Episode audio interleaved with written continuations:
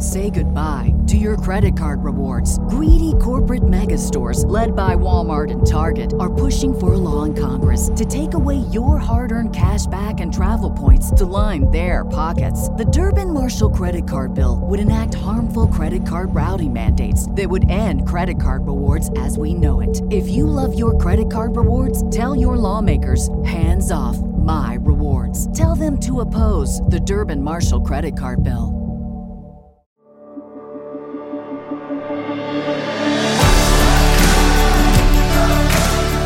Welcome to the Gravity Leadership Podcast, where we explore how to center our lives and our leadership in the love of God revealed in Jesus Christ. In the midst of the disruptive cultural shockwaves of the 21st century, Join us as we learn to take the love of God seriously as the force that holds all of us and everything together.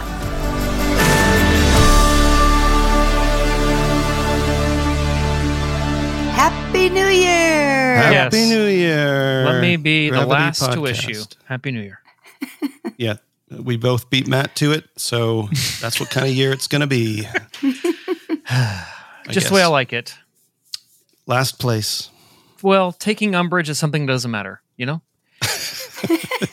who, who would I Taking be if I couldn't personally. harbor resentments against something that is meaningless? Yes. Um, Yeah. Hey, listener, hope your 2024 is off to a good start and that you can make jokes at your own expense like I do uh, because it's a better way to live. Um, if you can make your deepest pathologies into C minus jokes, the world is a better place. Uh, hopefully, you had good uh, holidays, right? Yeah, there's something to that. We're in the middle of Christmas tide. Uh, it's still the 12 days of Christmas. Yes. Um, Epiphany so don't is coming. Epiphany's coming Epiphany's coming. don't uh you know don't lose don't lose that holiday cheer Yeah. Hopefully your Christmas trees are still up. don't yeah don't take those christmas trees down yet Yeah. um anyway Christmas hopefully you had a good The holiday whole thing. and we're recording this before the holidays because we're going to take the holidays off so i can't even ask you how your christmas was we'll have to do that sometime in We'll have to do yeah sometime. I'm in the sure it was great. Christmas is always great. You know, right? Paul I and mean- I aren't doing gifts this year Oh, uh, because no, no Christmas gifts, no anniversary, no birthday, no Valentine's, no nothing. Because we're You've been getting married so hot long, it- Tub. No, Oh. we're getting What? a hot tub. Oh What? yes, come on, people! It's gonna be a great year. oh. hang on a second hey sharon the Penleys Matt's are getting an a hot tub she's going to want to come visit Oh yes, telling she you, is. big Come on, person. she may show up by herself with her suitcase Yeah. I love it. I booked a Um, ticket. you know what? As we're recording this, so the hot tub is fun. Uh, I Mhm. can't wait to tell Sharon more about it. Uh, although I don't know anything more about it, I'm just going to make up things. Um, when you're listening to this, listener, uh, Christy and I will be in Orlando, Florida together, Yes, we will. and maybe seeing my each other at guys. Disney World. Disney So, World. Come on, Wow. it's gonna be great. Disney World. Yeah. I feel like I'm out of the loop with with you guys. I'm out of the loop on college football rivalries. I'm also out of the loop on like Disney. Like my when my kids were younger, we did Disney a few times. Um, but you know, I just I don't go there. I don't think about Disney. I don't think about college football. Mm. Um, I don't know. Just I'm feeling out of the loop. But now you will every time you use my Michigan salt and pepper shakers I gave you. I will. Yeah. I will. I'll, Every I'll make a note. I'll make a note to be like, what can I look up about college football controversies? So anyway, Yep. Jim Harbaugh. I'm trying to remember from the last episode. But a new year. I love New Year's. new I year, love starting things new. Like I like beginning again. Can Can you guys believe it's 2024 though? I No. I mean, it feels like it No. feels like I still in some in a lot of ways I still feel like I'm 24 years old. Yes. and like 2024 is a year that you read about in a science fiction novel or you know you like you walk and you're like man flying cars and jetpacks probably in 2024 right Yep. and it's like n- nope just normal cars and potholes in the road and no jetpacks no jetpacks nobody's flying anywhere you're still just walking around Yep. i don't know I, did, I didn't guess this for 2024 yeah, I didn't either. I don't know. It's uh, it's it's the fourth iteration of 2020. That's kind of how I describe 2024. It does feel a bit like I'm Like a- stuck in a loop, like Yeah. a pandemic loop. I don't know. Um, I've been That's forgetting things lately. Ben, we were talking about this. Yeah I've been forgetting things lately. My wife brought it up to me, so uh, it's a normal process of aging but you're not that old yet I'm not that old. Um, yeah So maybe I have a tapeworm. I don't know. I got to figure it out. Yeah. Hopefully, Gotta you're not experiencing early cognitive decline. Don't Well, worry. I'll just keep reminding you that I'm like your favorite female co host. That's true. And Ben's your favorite male co host. Thank you, Christy. I'll need that. That'll that'll be helpful. That'll be helpful. You know. Yeah. Yes. Okay, Well, well, today, who we who we listening to? We've got an interview today with Cheryl Bridges Johns. Um, and we're talking about making the Bible dangerous again. Still in our Bible series. Yeah, we decided to Learning extend this into the new year because we kept finding new people to talk to. Right. so we'll just continue this until we run out of interesting people to talk to. Yeah. So, so yeah, this is. Um, were you on this interview, Christy? I can't remember. We recorded this a while back. Yeah. yeah. Sometimes they bleed together. Um, I don't. I'm sorry. I really should know the answer to this, but Uh, that's all good. That's all good. That's all good. holiday Um, brain. I'm forgetting yes. things. I'm getting old. Oh man! Come on, everybody. Early now, cognitive decline. Here we go. Here we go. well, Um, yes. we should get into it. Anyway, huh? Yeah, let's get into it. Cheryl Bridges Johns, everybody. Let's uh, let's listen to hear what she has to say.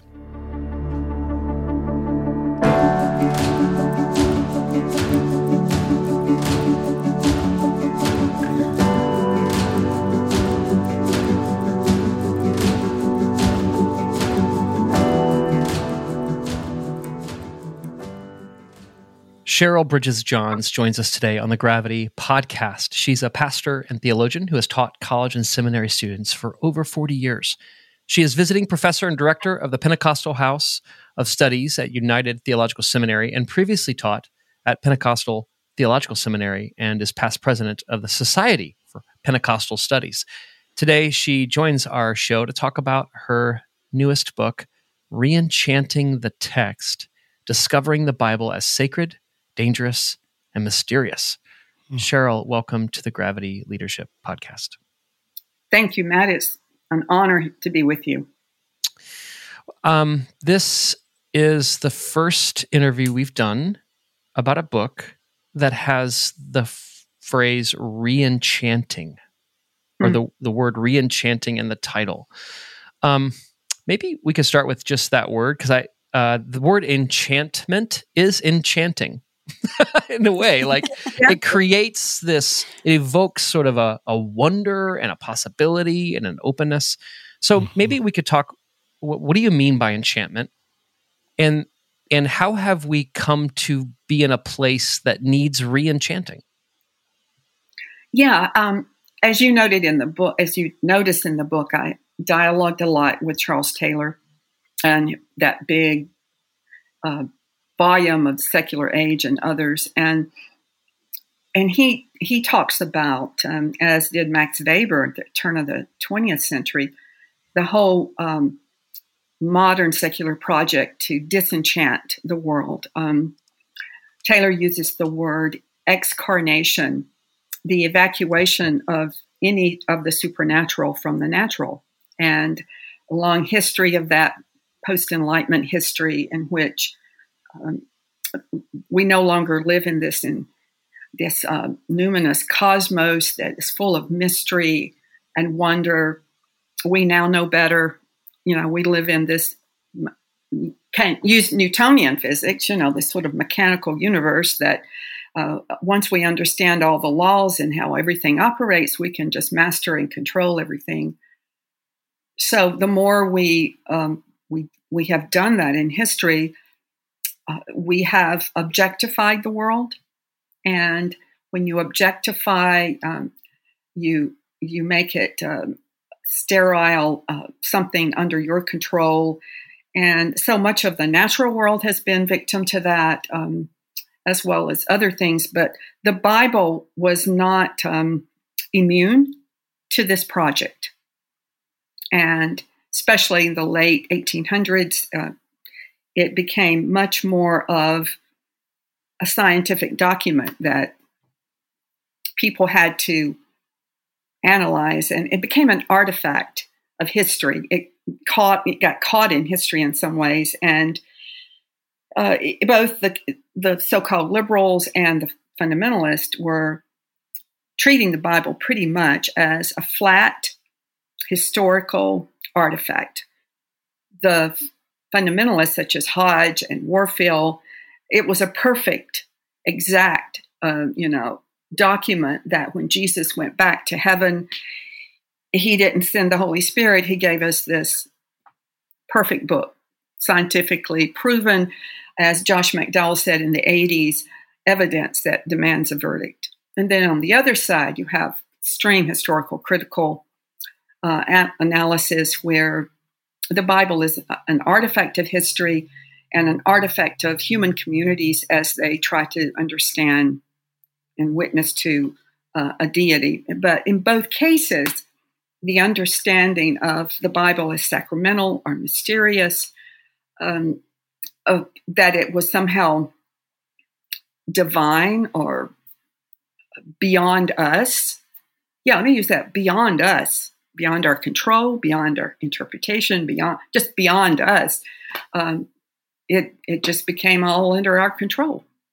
We owned it, we buy it, we sell it. It's a great commodity. Uh, we weaponize it.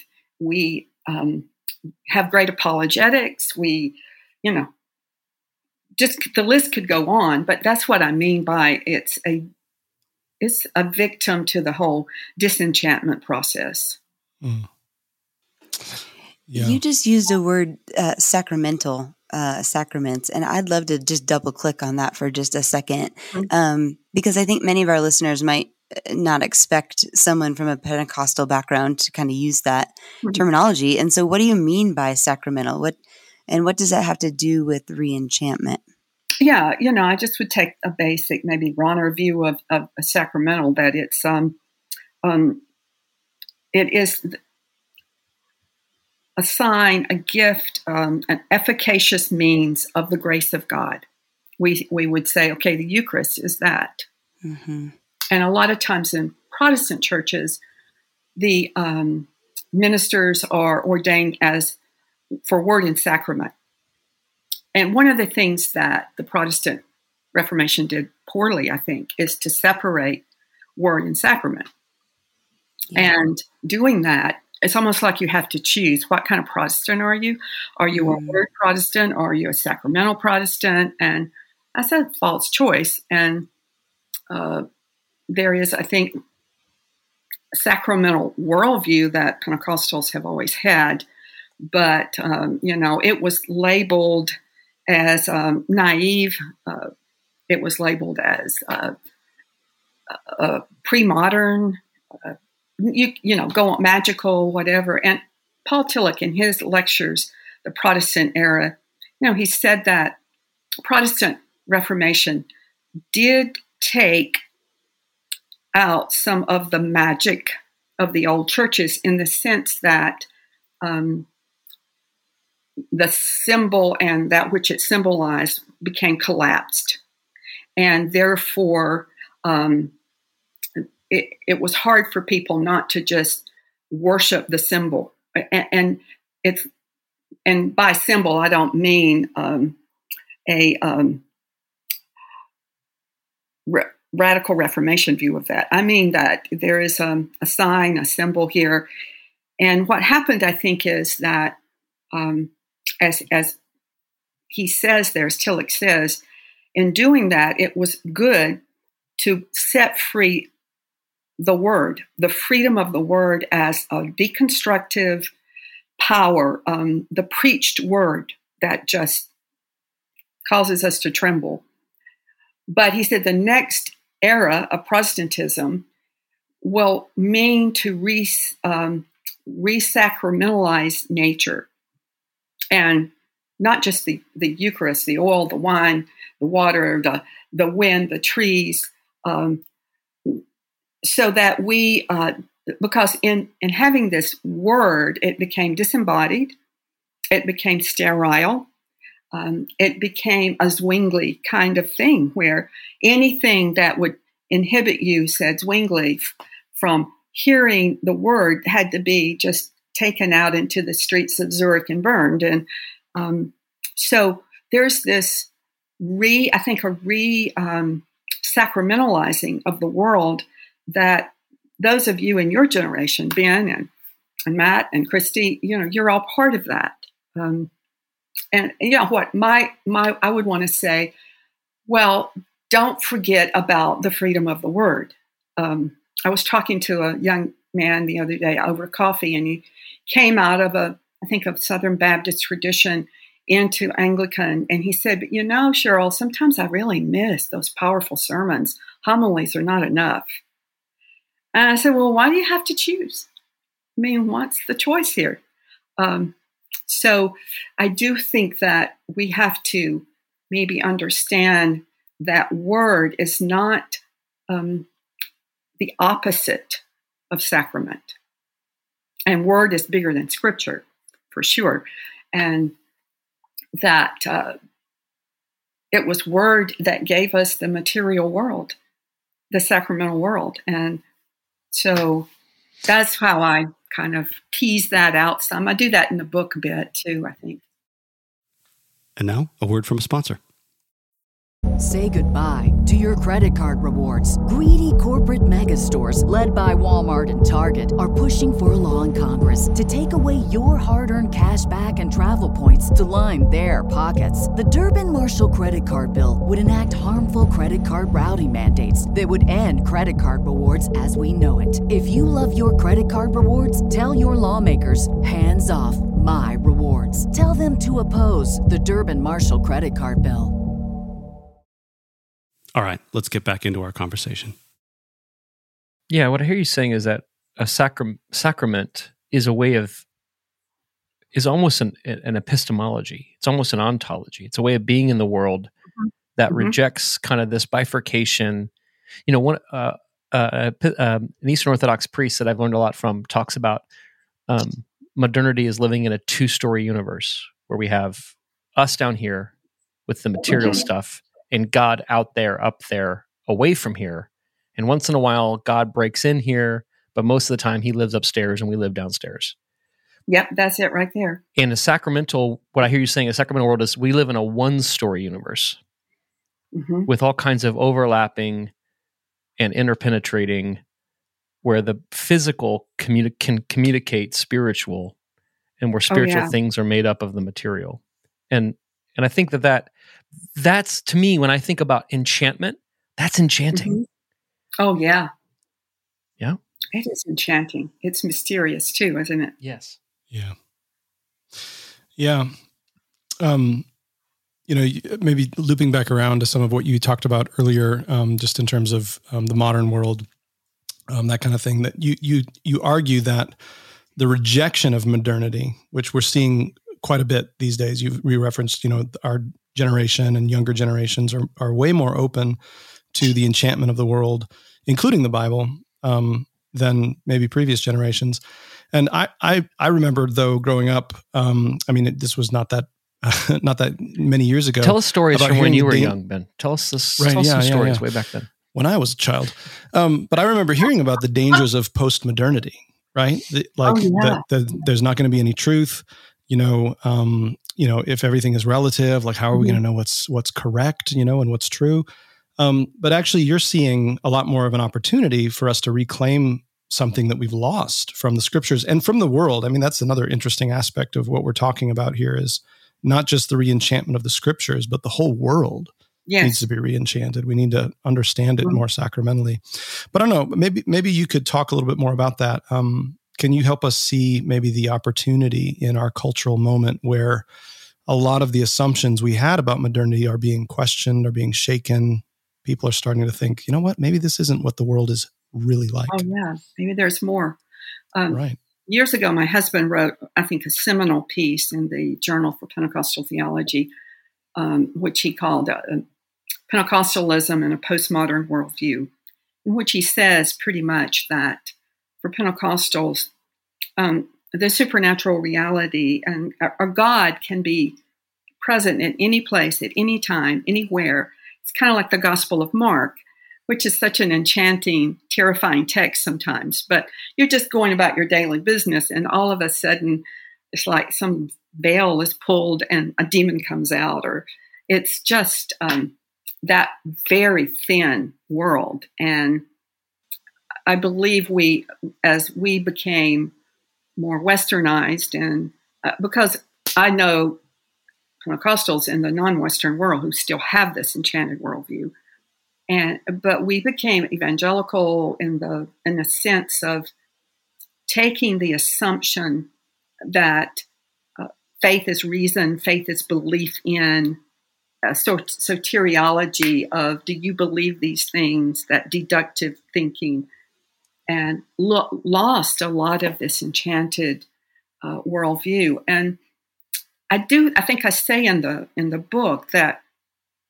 this so-called postmodern or maybe it's hyper modern modern world, in some ways, um, it it allows for deconstruction and um, it allows for uh, marginal voices and truth that had been marginalized to come in, but it can become a carnival or a cacophony or um, and, and in some ways it can be hyper modern because deconstruction is a lot of frontal lobe analysis and i think that's great. But it um, without a way out, it becomes what um, Altizer called, um, or Mark Taylor, yeah, in his essay "Erring," which he said uh, it's like a, a, a fun house where there is no entrance, no exit. You you play it, but that is um, that can drive you insane, and that um, and so deconstruction can become a trap and you're constantly tearing apart, tearing apart, tearing apart when there's nothing, a sense of otherness, no way out. Um, and I've seen a lot of people rightly deconstruct the fundamentalism or whatever that they grew up with, but they took the same dichotomizing rational way of thinking over to, okay, the progressive camp Yes. They're not any happier. They're, they're just as mean.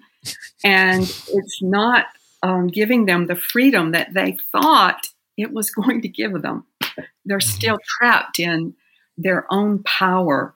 Uh, so, what can save us from ourselves is um, the otherness that is there, that is larger, that is more deep, more mysterious, um, and even more dangerous. Yeah. Yeah, it's almost like um, you you have to be willing to deconstruct. I mean, we're using that metaphor maybe in slightly different ways, and it's used in a lot of different ways.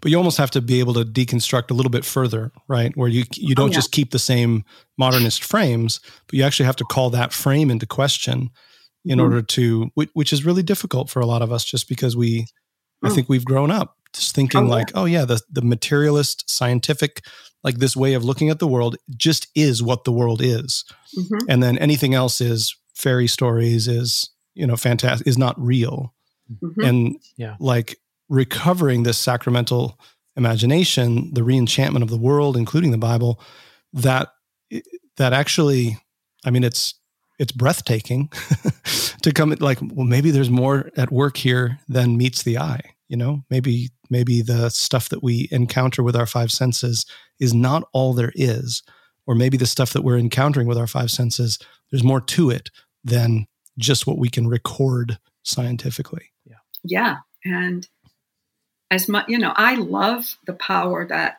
the enlightenment and science uh, has given us. Critical reflection reasoning education the power to be a subject over the world rather than this passive object in a world because that mysterious cosmos that many of our peasant ancestors lived in, it um, caused them to see some things wrongly. And it created a sense of fatalism that they. So I love what we now have with the ability yeah. to reason, to um, to be self grounded. Uh, I'm just grateful that I was educated and that I can have a hermeneutic of suspicion. So I don't want to give I don't want to give that power up. But I also know that as a Pentecostal, I can be slain in the spirit and it's gone. It's it's um, it's something bigger takes hold of you and yeah and that um, and and one thing that I, I feel is necessary, at least in my tradition, is that I need to be around people who don't have that power, mm. who not even maybe have a GED, who maybe ba- barely literate, through whom the Spirit speaks and reads my book. Yeah. And I think that is uh, one of the gifts of Azusa Street and other places yes. like that is that yes. if you are around people who look like you and think like you, nothing really kind of changes much. You just all reinforce one another.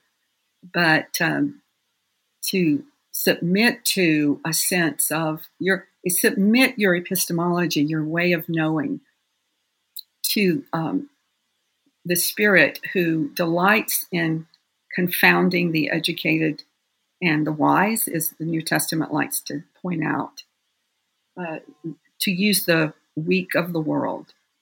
That I think is necessary for true enchantment. Hmm. It's really good. Cheryl, you use words like magic and wonder. It shows up in your book a number of times, and kind of you point out how the modern world is fascinated by the idea of or, or the reality of magic, mm-hmm. um, and were were people starved by wonder. Um, what connection exists in your mind between re-enchanting the Bible and its fascination with magic? Yeah, and you know, I, I Tolkien's essay on fairy stories, he distinguishes between magic and enchantment, hmm. where he says enchantment is um, where the agent of enchantment is creating some space, but invites others to participate, like this Silmarillion as it begins, the creation story. Um, the the beings there uh, are invited to sing the song of creation, and you're invited in. And, and he makes the distinction that magic is um, more of having a power over and um, like a sorcerer's power. So he kind of, you know, opted for this preference of enchantment, and I, I will, I do that so that I, I do think that enchantment is not getting you getting this power that can um, cast spells on somebody or take somebody down or eh, because it's not about power. It's about um, participation in a world that is beyond you and you're invited to come into that world. So scripture for me is um, grounded in the life of god and the economic life of god to god's plan to heal all of creation. And scripture is used in that, uh, a means of that to, I will use a word like a portal or a, a door or an enchanting song, bringing us into a space where we are not controlled by magic, but are enchanted by the heavenly beings or by a psalm or by whatever. And it's um, not going to have a power over us as much as a a um, doorway uh, for us to, to enter. Yeah, meaning like a more of an invitation. Yes. Mm-hmm. Yeah, an invitation. We'll be right back. The Gravity Podcast is sponsored by the Gravity Formation Course, a 12 month cohort based training in practical spiritual formation, where you'll learn to notice how God is already at work in your life so you can participate more fully in the life God shares with us. It's a discipleship process that goes beyond just gaining more knowledge and trying new practices. In the Gravity Formation Course, we go below the surface of our lives so that we can notice and name our deepest desires in God's presence. And to discern how God is at work in those desires to lead us towards holistic flourishing. More transformation, more life, more joy, more love. We've trained hundreds of people all over the world in this formation framework, and it has helped many people to have a sense of God at work in their lives, to learn how to be more at home in God's love. If you'd like to learn more, go to gravitycommons.com slash formation.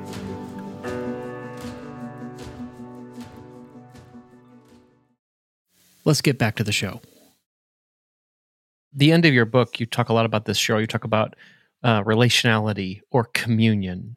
So the yeah. enchantment that isn't to control us, or and right. so we can control or dominate other things, mm-hmm. but so that we can be caught up in a larger reality that makes us more fully human and connects us with this Trinitarian divine life, which you also talk about. Um, maybe, maybe as we close, because we can't get to everything um, in the book, but I, I, wonder, many of us, as we're talking about magic, uh, and I know that's a metaphor. We're talking about uh, as a metaphor. Um, but a lot of us were taught like magical thinking as Christians. So mm-hmm. if I just if if I if I say this verse as an incantation, uh, mm-hmm. uh, I can make it happen, or I can believe it, or I can uh, impact things.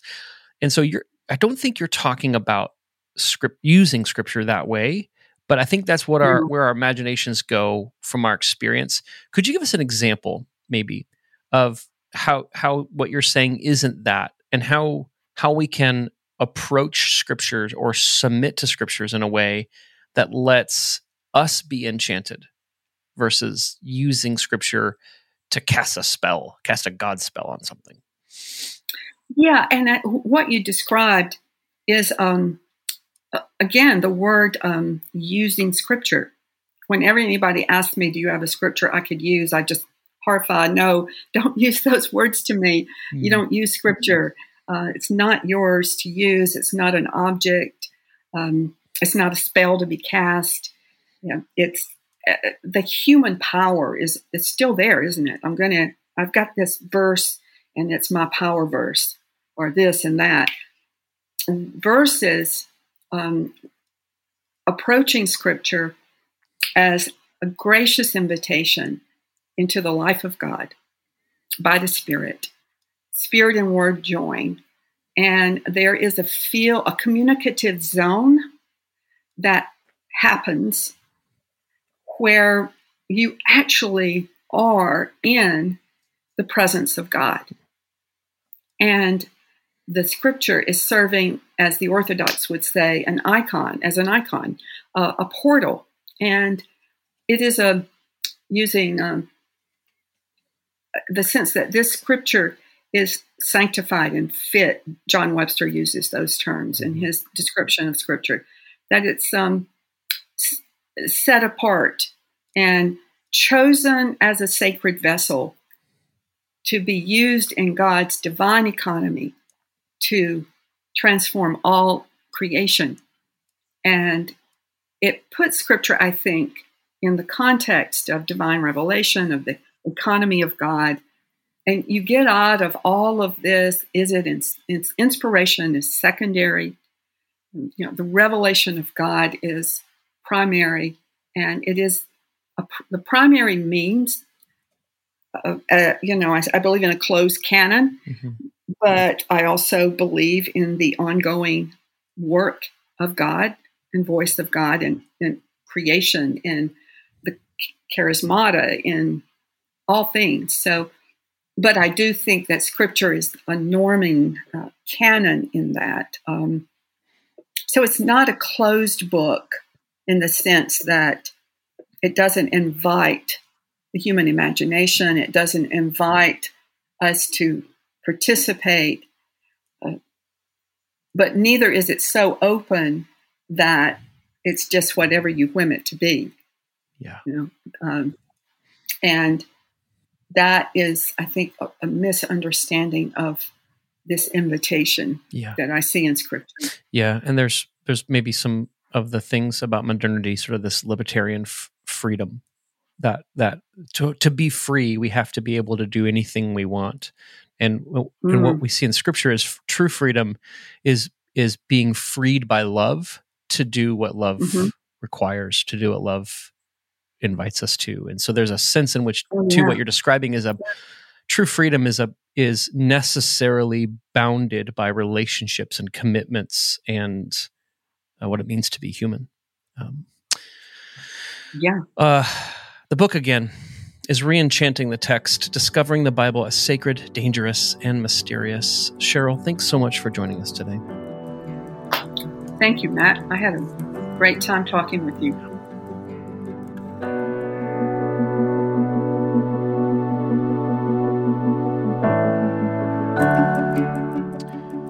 So, one of the lingering wonderings I have after that conversation with Cheryl, you know, she mentioned being slain in the spirit, which is a very uh, Pentecostally thing to say. Mm-hmm. And she also talks about enchantment, wonder, participation, communion. And I, I think people who have these experiences regularly, the Pentecostal um, ones? Yeah, like yeah you know, like um, the encounter with transcendence and what that does to our bodies and our minds and our spirit. Mm-hmm. I know there's listeners who have like begged God for that mm. kind of experience and haven't had it. And I'm just I'm thinking about them. I'm thinking about when God doesn't when I don't feel enchanted. And I mean like when I'm not mm-hmm. caught up in this thing, it's more of a you know, I got to drag myself to church on Sunday and preach a sermon, and you know, just not feeling it. Mm-hmm. And I, I, I don't know what to do about that. I just wanted to name it. Like, I think, yeah, I think I find part of me like saying uh, uh, a hearty yes to everything she's sharing, but mm-hmm. then there's a part of me that grieves mm-hmm. for how far that feels for me. Do you guys? Can you guys yeah. relate to that? I definitely can. Yeah, go ahead, Christy. What were you going to say? Yeah, I just I, I think like in the tradition that we the three of us are in, right? Um, it's different, right? And so when God shows up in a way that's unexpected, um, for somebody else, it's like I don't know. I get jealous. Like I want that. Mm. I want to know what that's like. Yeah. What's you know. Yeah. Um, one. Can I tell a quick story? Yeah. yeah. Um, of a like I'm not Pentecostal, and yet a couple weeks ago, um, we're going through the Book of Genesis on Wednesday night with high school kids, and so we were talking about um, basically like how does God speak? How, like when we when we are we asking God to be involved in decisions that we have to make? And a lot of times it's not like God just like gives a neon sign and is like go to this college or marry this person or you know. And so you know you use wisdom from scripture but you also use wisdom from other people who are older and wiser than you and all of these ways of like how do you discern god's will mm-hmm. and um and so at the very end i just challenge the kids like hey let's I give them all a note card why don't you just write a prayer asking god like what's an area of your life where you need to ask god would you just i'm inviting you in to give us discernment and wisdom into this thing and ask for help right mm-hmm. and so this girl comes who is really seeking Jesus, but isn't like full on in, right? Um, and she came back the next week and she's like, Christy, I want you to read my card that I wrote last week. And I was like, okay. And so basically it said, God, I, I want to see you work and I want to believe that you're going to help me make these decisions or give me some wisdom. But mm. like a lot of times I don't even believe I don't see you at work. I don't feel you at work. And so sometimes I just want to say, God, show me a pink card to know that you're real um, you know, amen. Mm-hmm. So she mm-hmm. like, you know, I read, I read her little card. Yeah. And then I was like, cool. Like, I'm glad you were honest with God. She's like, no. Do you know what happened on Friday? I was like, what? And she's like, I saw a pink car on my way home from school. And she like teared up, y'all. Oh, no. And she was like, I don't know about this whole Christianity thing, but part of me wonders, like, okay, God, I think you really are real. And I share that story because at first you're kind of like, okay, I'm sure there's pink cars in the road. Like I excuse it away. Yeah. And yet, I don't know. Part of me is like, God, you work in ways that I do not understand, that I sometimes don't experience you in. And and yet, like you're yeah. present and active in people's lives in unique ways. And I just want to say yes yeah. to all that you're going to do and all that you are doing. Yeah. Yeah. And I, I, I love that, uh, Christy. And I, I, I feel that same tension that you're feeling as it regards that story.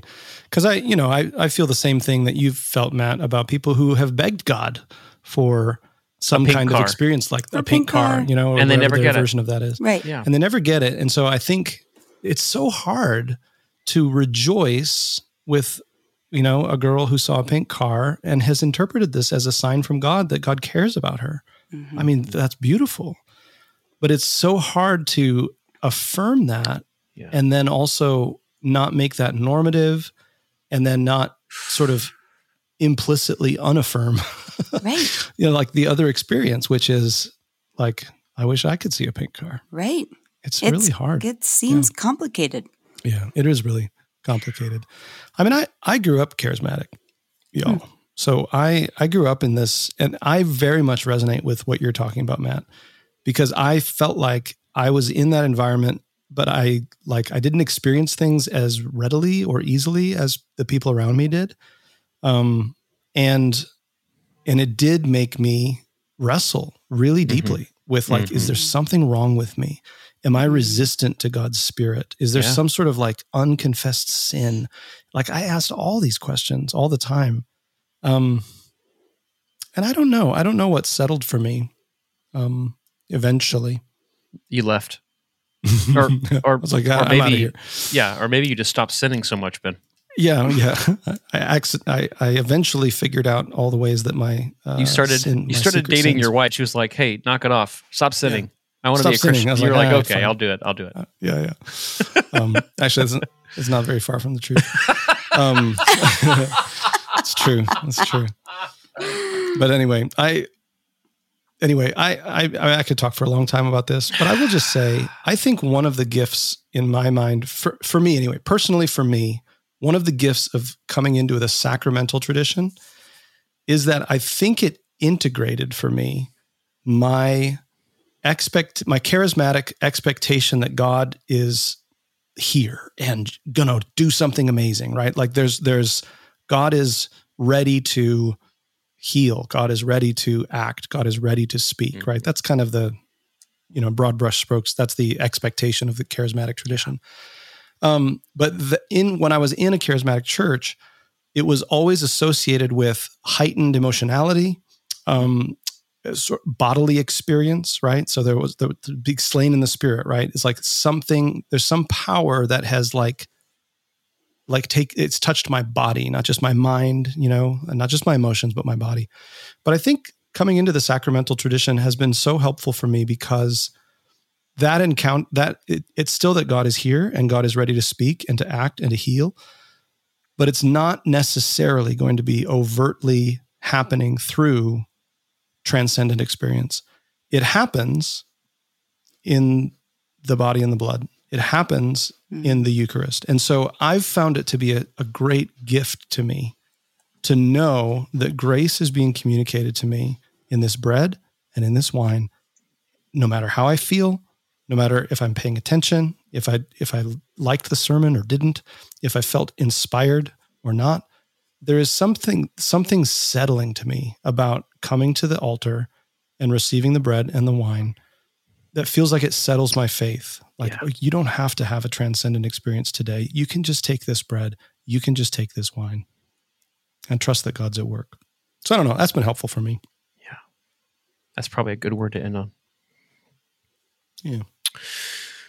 Chrissy, you know how listener, go get ye Chrissy, you know how I always tell a joke at the end of our podcast. Yeah, I was actually thinking when we're talking about you, Chris, maybe don't tell a joke.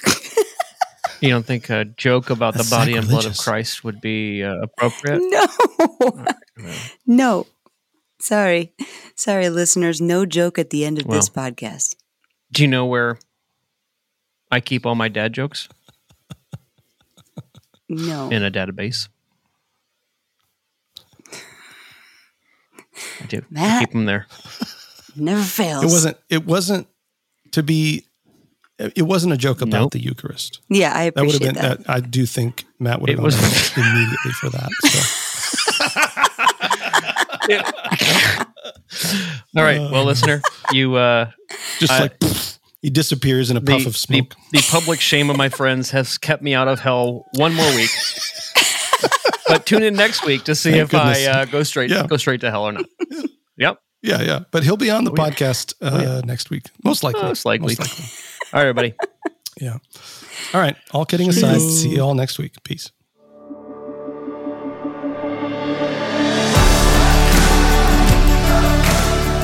Thanks for joining us for this episode of the Gravity Leadership Podcast.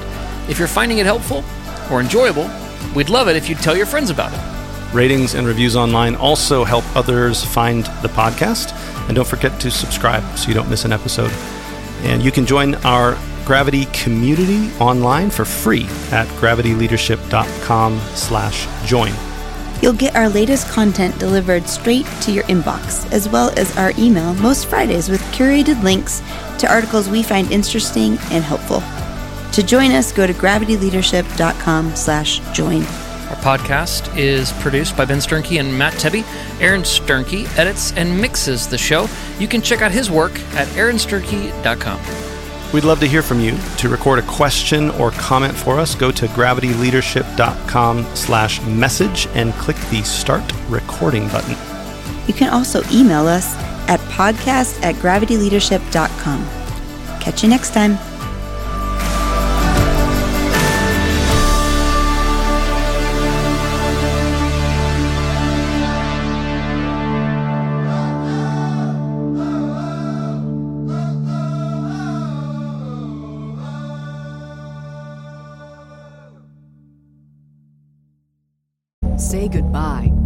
Credit card rewards. Greedy corporate mega stores, led by Walmart and Target, are pushing for a law in Congress to take away your hard earned cash back and travel points to line their pockets. The Durbin Marshall credit card bill would enact harmful credit card routing mandates that would end credit card rewards as we know it. If you love your credit card rewards, tell your lawmakers hands off my rewards. Tell them to oppose the Durbin Marshall credit card bill.